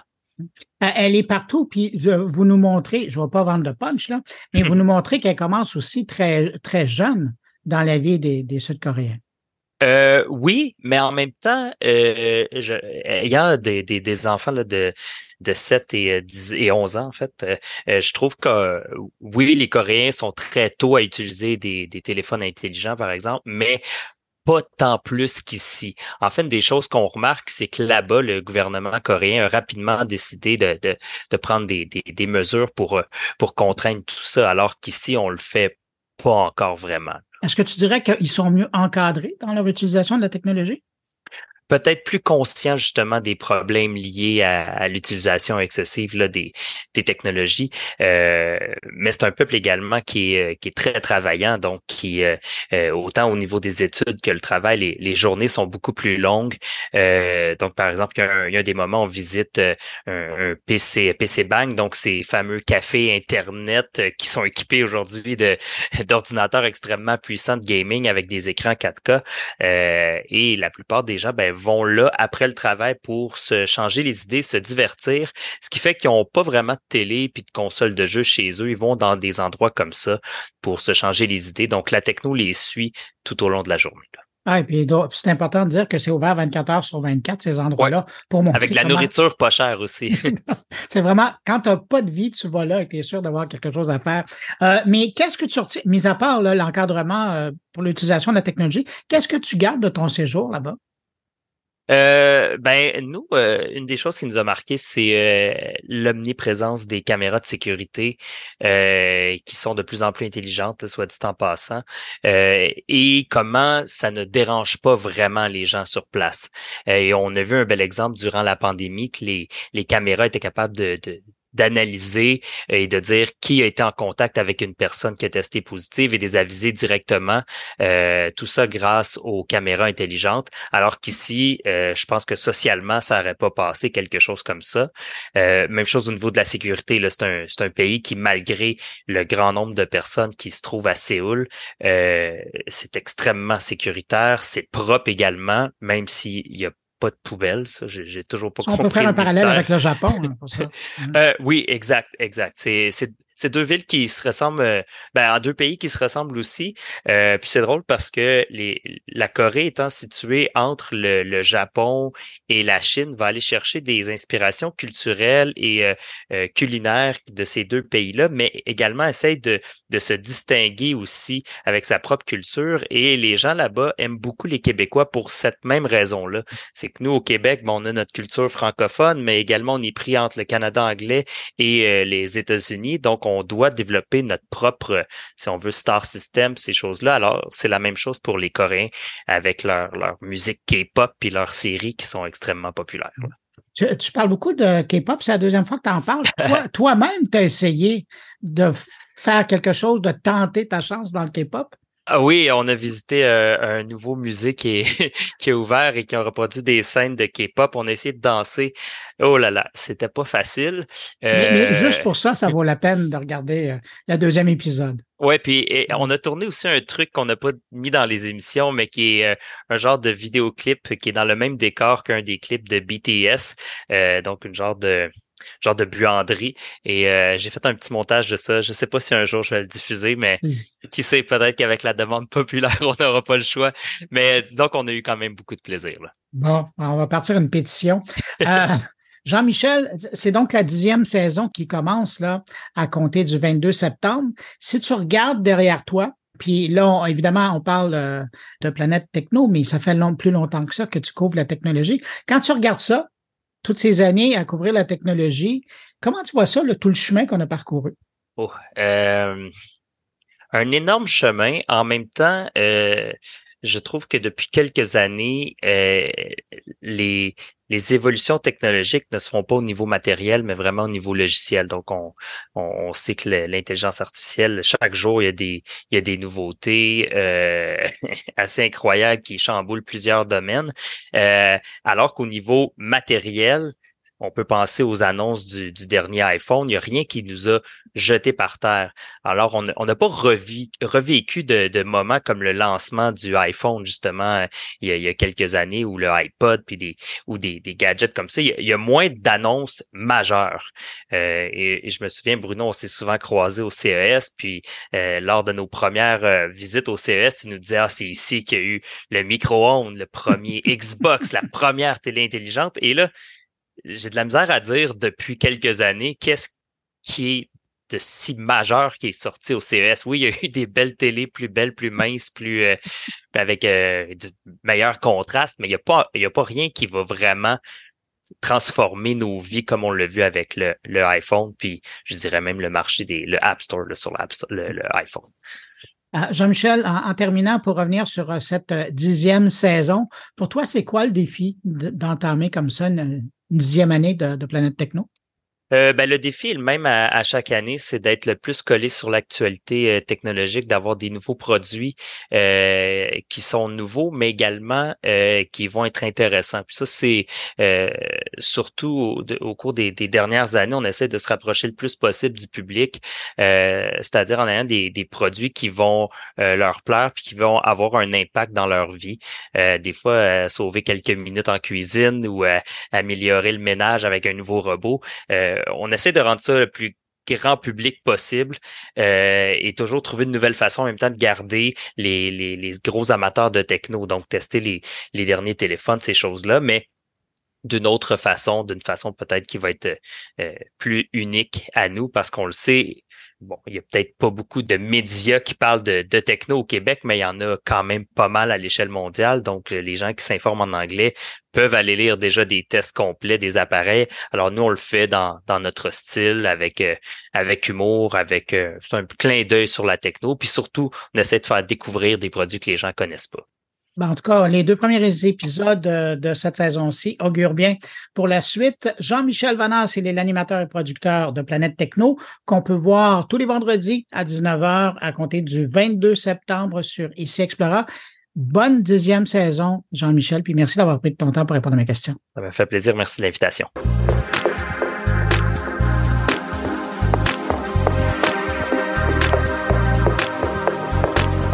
Tour maintenant de mes collaborateurs cette semaine.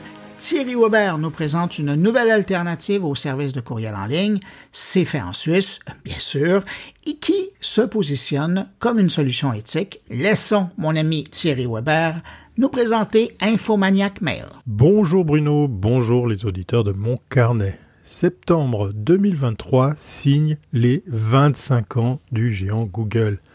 Mais il n'y a pas que Google dans la vie pour, par exemple, profiter d'une adresse mail gratuite. Et oui, Infomaniac propose une solution suisse concurrente à Gmail axée sur le respect de la confidentialité. La société suisse lance un outil destiné à rivaliser avec la puissance américaine tout en apportant bien évidemment une touche éthique souvent négligée. Réputé en Europe pour ses valeurs écologiques et son souci de la vie privée, Infomaniac présente la première version grand public de son service mail, Mail Suite, voilà c'est son petit nom, à une période d'essai à huis clos. Entièrement open source, conçu en Suisse et sans pub, Infomaniac Mail protège ses utilisateurs contre les escroqueries et les menaces sécuritaires.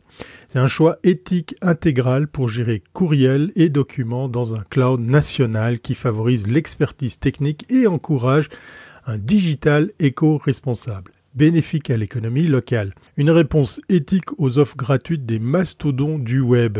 Et oui, avec Infomaniac Mail, nous souhaitons offrir à tout un chacun une option véritablement éthique face aux géants du web qui dominent excessivement nos données et notre intimité. Tout le monde peut désormais gérer ses correspondances et documents dans un cloud éthique, autonome, stimulant l'économie et l'expertise technique suisse, déclare Marc Euler, PDG d'Infomaniac. Face au défi de choisir une adresse mail gratuite dotée d'un espace de stockage pour photos et fichiers, eh bien, le dilemme persiste. D'une part, les titans du web offrent des fonctionnalités de pointe tout en compromettant la vie privée pour alimenter leur IA et commercialiser des publicités. D'autre part, des services de messagerie cryptée se révèlent souvent ou assez souvent complexes et limités entravant leur adoption. Sécurité, préservation de la confidentialité et durabilité, les mots-clés. Il y a peu d'options de messagerie basées et hébergées en Suisse, surtout de la part de firmes indépendantes sans délocalisation. Notre maîtrise nous permet de rester fidèles à nos principes et de poursuivre nos engagements, déclare Boris Sigenthaler, le fameux fondateur et stratège chez Infomaniac. Infomaniac Mail, c'est quoi? Eh bien, Infomaniac Mail offre plusieurs dispositifs de sécurité tels que la détection et protection contre le phishing, le filtrage de virus et de spam, l'alerte pour les messages d'expéditeurs inconnus, le blocage de contenu distant suspect et le verrouillage via Face ID ou autre méthode du dispositif avec lequel vous allez bien évidemment lire vos emails. Forte d'une expérience de plus de deux décennies dans la gestion de données et de mails, Infomaniac gère presque 2 millions d'adresses professionnelles en Suisse et ailleurs en Europe. L'application mail d'Infomaniac est transparente et oui, le code est ouvert à tous permettant de vérifier comment les données sont accessibles. Ces données sont conservées en Suisse et oui sur territoire helvétique conformément aux réglementations LPD et RGPD. Pour une sécurité optimale, elles sont constamment sauvegardées sur trois systèmes différents au sein des centres d'infomaniac en Suisse. Ces centres, alimentés par de l'énergie verte, sont régulièrement salués pour leur efficacité énergétique. Infomaniac offre également une version gratuite de sa messagerie avec 20 Go d'espace pour les mails et 15 Go pour les fichiers, accessible depuis différents App Store si jamais. L'interface est intuitive et propose de nombreuses fonctionnalités pour une gestion efficiente des emails. Des services gratuits où l'utilisateur n'est pas la marchandise. Et oui, si c'est gratuit, c'est toi le produit. Ben non, pas avec nos copains suisses. Nous profitons de nos offres payantes sans exploiter ou vendre les données de nos clients. Les informations collectées lors de l'inscription servent uniquement à des fins d'authentification et de sécurité, affirme Thiago Pedro, responsable de la protection des données chez Infomaniac. Hormis les restrictions de sécurité standard de l'industrie, la version gratuite d'Infomaniac est conçue pour devenir l'adresse principale d'un utilisateur dans le cadre d'une utilisation personnelle normale. Alors, c'est quand que vous venez vous installer en Suisse? Ou tout du moins pour vos courriels. Allez, consommez suisse, portez-vous bien et à très bientôt si c'est pas avant. C'est maintenant le temps, comme à l'habitude, d'aller rejoindre mon ami Jean-François Poulain. Bonjour Jean-François. Bonjour Bruno. Jean-François, cette semaine, tu as deux invités, tu t'es déplacé, tu t'es rendu au HEC parce qu'il lance un nouveau programme. Ben, plus spécifiquement au Tech 3 Lab, c'est un petit bâtiment qui est à côté du HEC euh, sur, dans le coin de Jean-Briand, dans le coin de l'Université de Montréal. Maintenant, ils viennent d'ouvrir des nouveaux bureaux aussi euh, dans le centre-ville de Montréal que j'aurai l'occasion de visiter sûrement à l'automne quelque part. Il va y avoir des événements et tout ça. Mais pour l'instant, je suis allé aux anciens bureaux. On m'a invité à y aller en personne. Et j'ai rencontré euh, Frédéric Bouvier et David Briung qui sont du Tech 3 Lab. Mais là, le programme, le programme, c'est quoi? Ben, le programme, c'est un programme pour aider les startups. Parce que, euh, ben, on le sait, les startups, des fois, ils se disent, ben, moi, j'ai une idée, je suis, euh, je suis Uber ou je suis Airbnb et je connais mes utilisateurs et je fonce. Ben, le Tech 3 Lab, c'est quand même des spécialistes de tests utilisateurs. Ils vont, on l'a déjà vu, on avait fait des entrevues avec mm-hmm. Pierre Majoric Léger, Sylvain Sénécal et autres. Et ils nous avaient parlé du fait que tu peux connecter littéralement avec de l'oculométrie, avec euh, des, des senseurs, des, des, des capteurs sur la peau. Tu es capable de capter les émotions puis de les comparer avec des algorithmes artificielle à tous les autres personnes avant qui sont passées pour voir si c'est des émotions positives, des émotions négatives. Donc, c'est pas comme des entrevues utilisateurs normales où tu poses une question et les gens te répondent pas nécessairement si j'aime ça ou j'aime pas ça, mais à savoir s'ils font le parcours, etc. Là, là tu es capable de dire s'ils aiment le parcours. Ah, c'est le ressenti, là. Il y a vraiment un ressenti, donc c'est très intéressant. Et donc, ils mettent ce, ce, ce, savoir-là au service des startups. Et euh, c'est un programme qui a commencé l'année passée, plus discret. Hein, ils testaient leurs affaires, sont prudents comme ça au HEC. Et cette année, c'est plus officiel, mais la, sélection est déjà faite, donc ils vont partir sur une période de huit mois. Et euh, ils partent là-dessus après ça sur une sur dix ans euh, à, à, faire ce programme-là pour aider l'écosystème des startups à Montréal. Ah, tu parles d'une bonne nouvelle. Bon, ben, écoute, on va aller écouter euh, ton entrevue. Et puis, euh, ben, merci. Ben, je suis sûr que ils vont remplir rapidement les places pour l'an prochain. Ah oui, oui, je suis certain que oui. Ben, merci pour l'entrevue, Jean-François, puis on écoute ça. À la semaine prochaine. Merci, Bruno. Bye. Bye. Aujourd'hui, on veut parler du programme qui s'appelle le programme d'entrepreneuriat numérique euh, Astérix Québécois, qui est un nouveau programme qu'on a mis en place l'an passé, qui est un programme qui permet en fait aux startups de se développer au niveau de l'UX. Et l'objectif pour nous, c'est de se rapprocher avec Astérix et le Tech 3 Lab pour accompagner justement des startups pour qu'ils puissent justement améliorer euh, de leur plateforme et tout ce qu'il y a autour. Euh, L'objectif a été en fait de s'assurer que le Tech 3 Lab puisse accompagner des compagnies qui soient plus jeunes comparé à nos partenaires de recherche habituels qu'on a au laboratoire, qui sont des grosses entreprises majoritairement du Québec. Le programme, en fait, est en lien avec Asterix, qui est la cellule de capital risque de Québécois, qui est là pour aider, supporter, en fait, euh, le développement de start-up.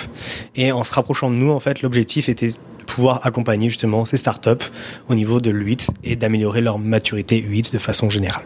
Et, comme c'est des startups, j'imagine que vous allez plus en profondeur. C'est pas juste des front pages, là, c'est pas du, du marketing, c'est du logiciel aussi, j'imagine? Ben en fait, ça dépend du, produit de chaque euh, startup.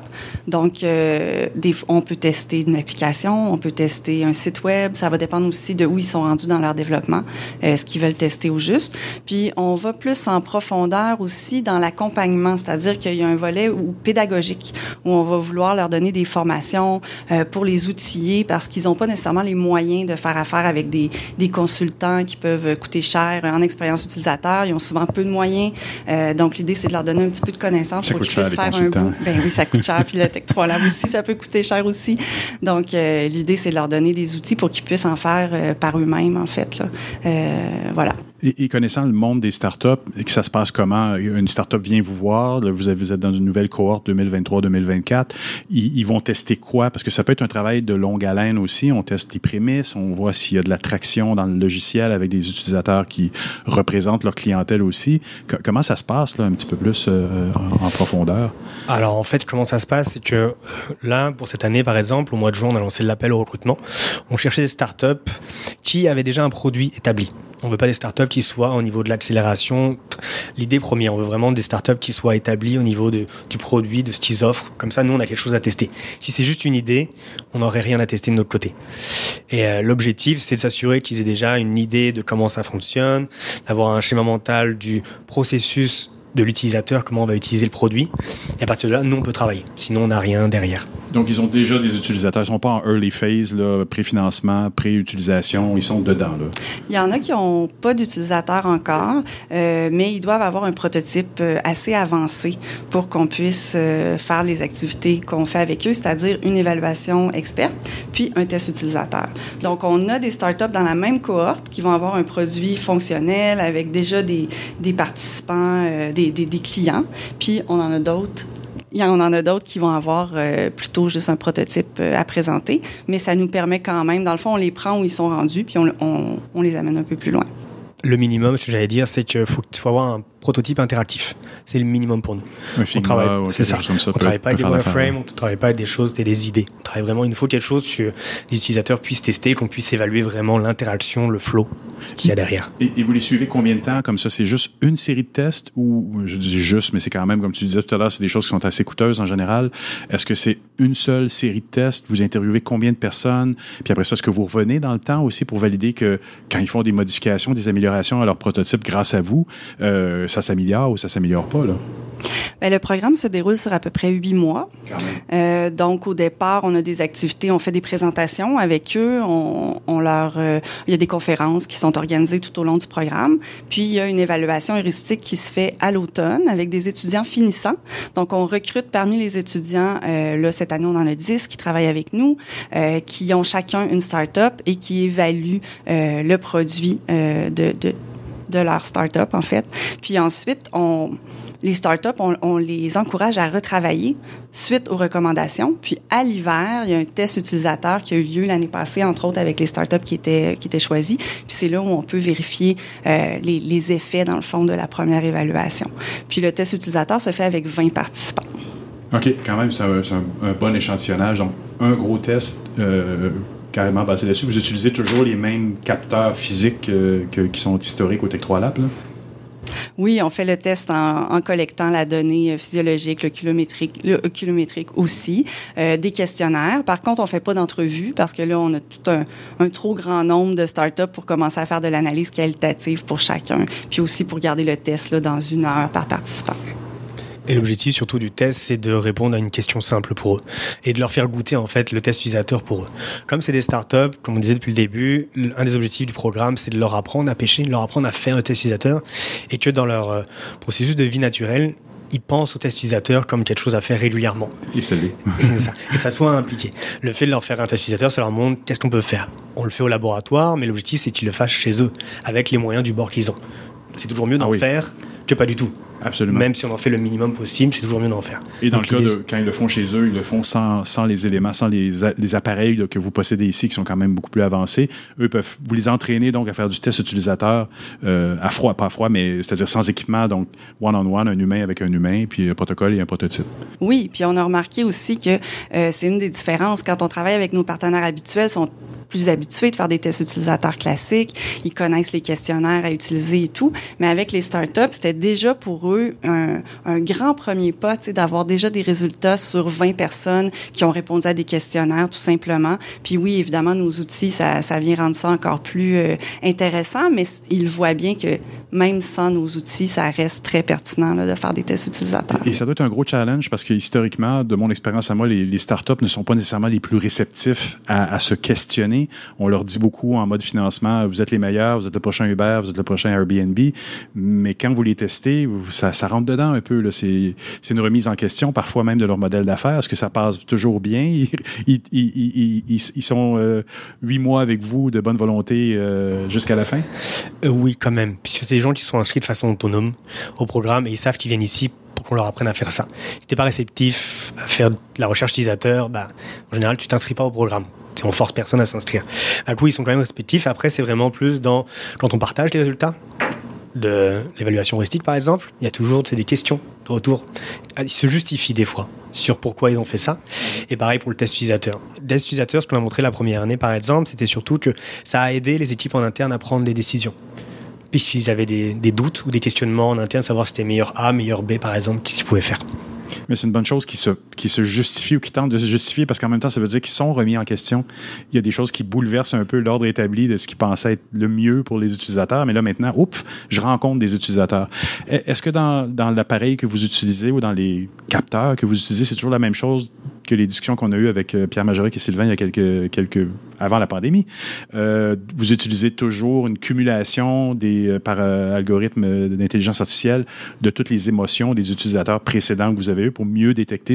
Parce que c'est quand même quelque chose d'unique que vous faites au Tech 3 Lab, c'est cette détection-là qu'on n'arrive pas à avoir quand on fait du test sans ces, sans ces appareils-là. On, on est dans le subjectif d'une certaine façon, qui est pas mauvais et qui est complémentaire de faire des tests sans appareil, mais ce que vous faites, c'est un autre, un autre niveau complètement. Là.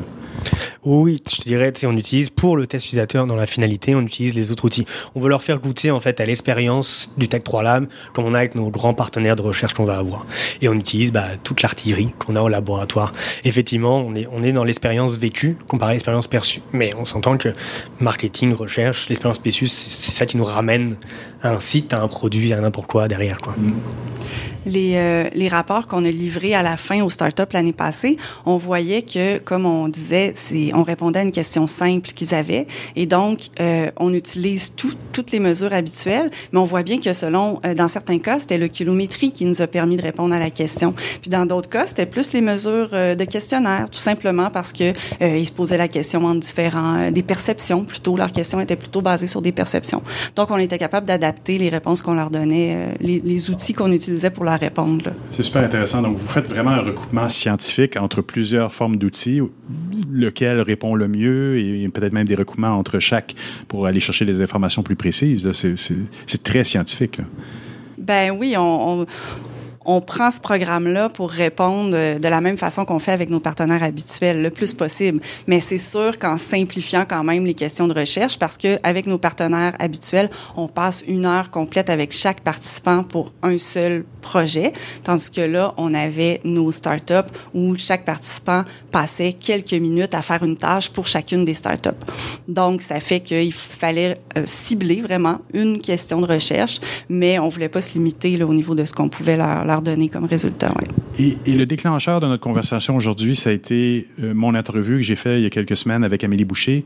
Et David, tu m'as dit, ah, justement, on applique un peu la base de ces méthodologies depuis l'année dernière. Qu'est-ce que tu as voulu dire par là? Qu'est-ce que vous utilisez dans ce qu'elle a mis en place? Parce qu'elle n'est pas la seule non plus à avoir déclaré des méthodologies. Il y en a plusieurs dans le domaine. Puis de toute façon, comme on le disait, c'est scientifique.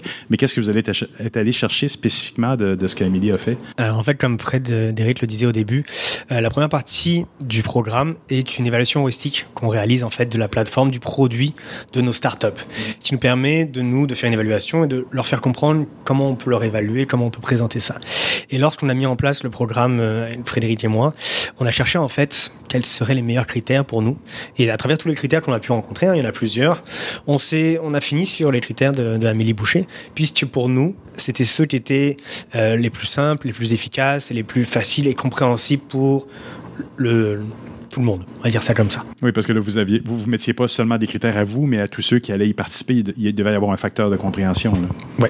Oui, tout à fait. Il y a, l'aspect aussi pédagogique à la fois pour les startups, mais aussi, euh, on trouvait que c'était un très bon outil d'avoir le livre d'Amélie Boucher pour aussi, euh, nous, ce qu'on fait quand on recrute les étudiants de deuxième année, c'est qu'on, évidemment, ils ont vu ça, l'évaluation heuristique dans leur cours et tout, mais on leur fait un atelier euh, intensif pour euh, les préparer vraiment à travailler de façon plus intensive sur l'évaluation euh, heuristique de leur startup.